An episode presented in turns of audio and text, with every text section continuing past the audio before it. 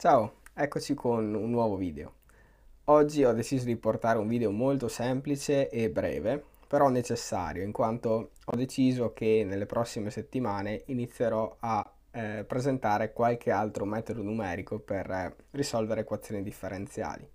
E lo faremo con Python, penso, perché almeno tutti hanno la possibilità di scrivere eh, in maniera gratuita il codice che proporrò, insomma, saranno codici molto semplici, però comunque è interessante anche provare mh, mm, senza avere ne- la necessità insomma di appoggiarsi a licenze come quella di MATLAB. E oggi volevo mettere alcuni paletti eh, per distinguere quelli che sono i metodi impliciti e i metodi espliciti. Infatti eh, eh, non sarà nulla di avanzato, insomma, semplicemente da chiarire un po' le idee se non hai mai sentito parlare di queste due terminologie.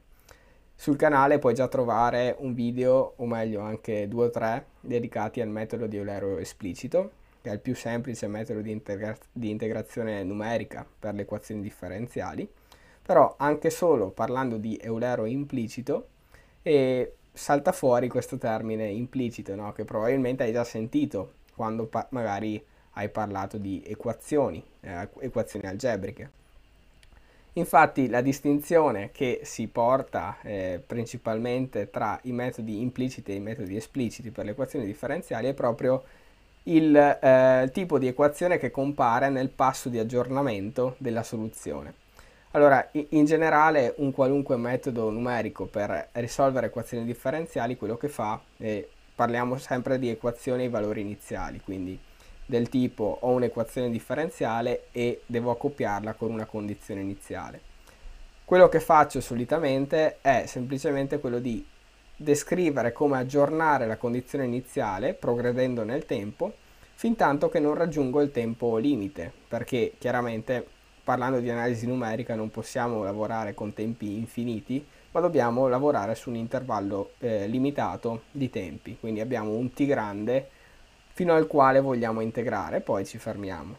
Solitamente quello che si fa numericamente è aggiornare la condizione iniziale tempo dopo tempo, eh, time step dopo time step, finché non si arriva al tempo massimo, diciamo.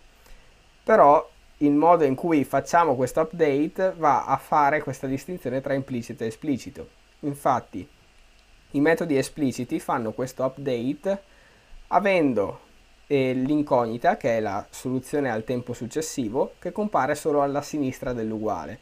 E quindi per trovare l'update, l'aggiornamento della nostra soluzione, dovremmo semplicemente risolvere un'equazione esplicita della eh, variabile che è la nuova soluzione, la soluzione al tempo successivo.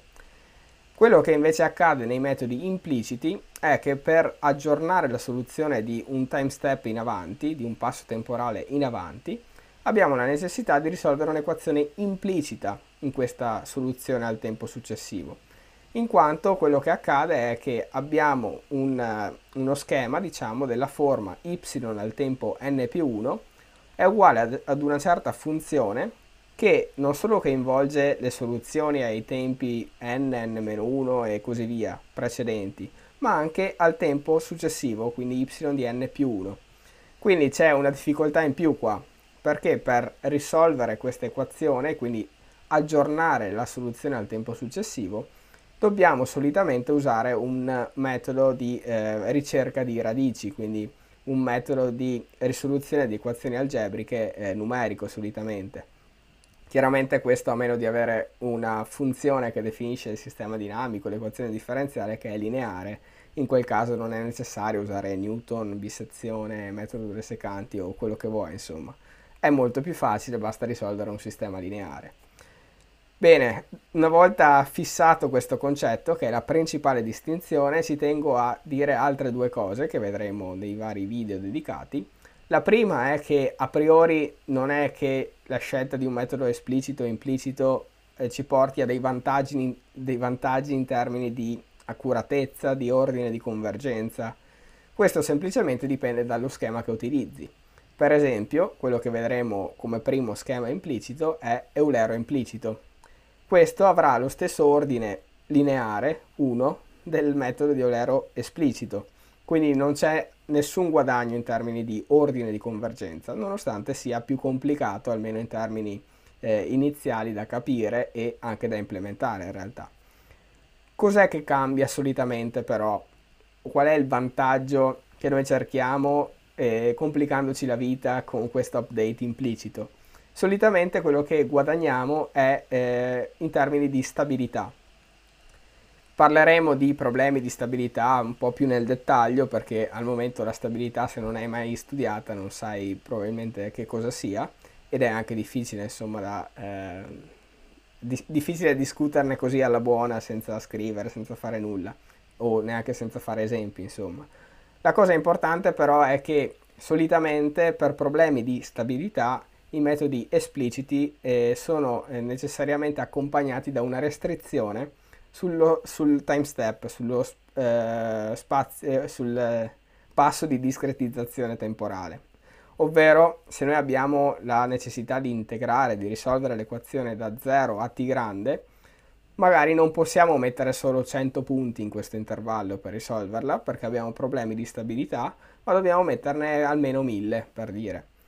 Quello che succede invece solitamente per i metodi impliciti è che non hanno questo tipo di restrizioni o quantomeno sono meno restrittive.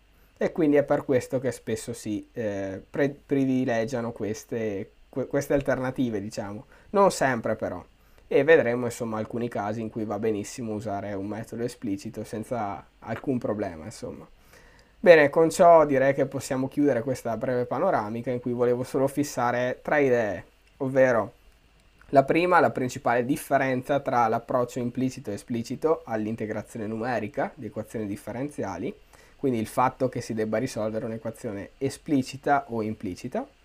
La seconda, il fatto che non vi è alcuna differenza a priori in termini di eh, accuratezza, di ordine di convergenza.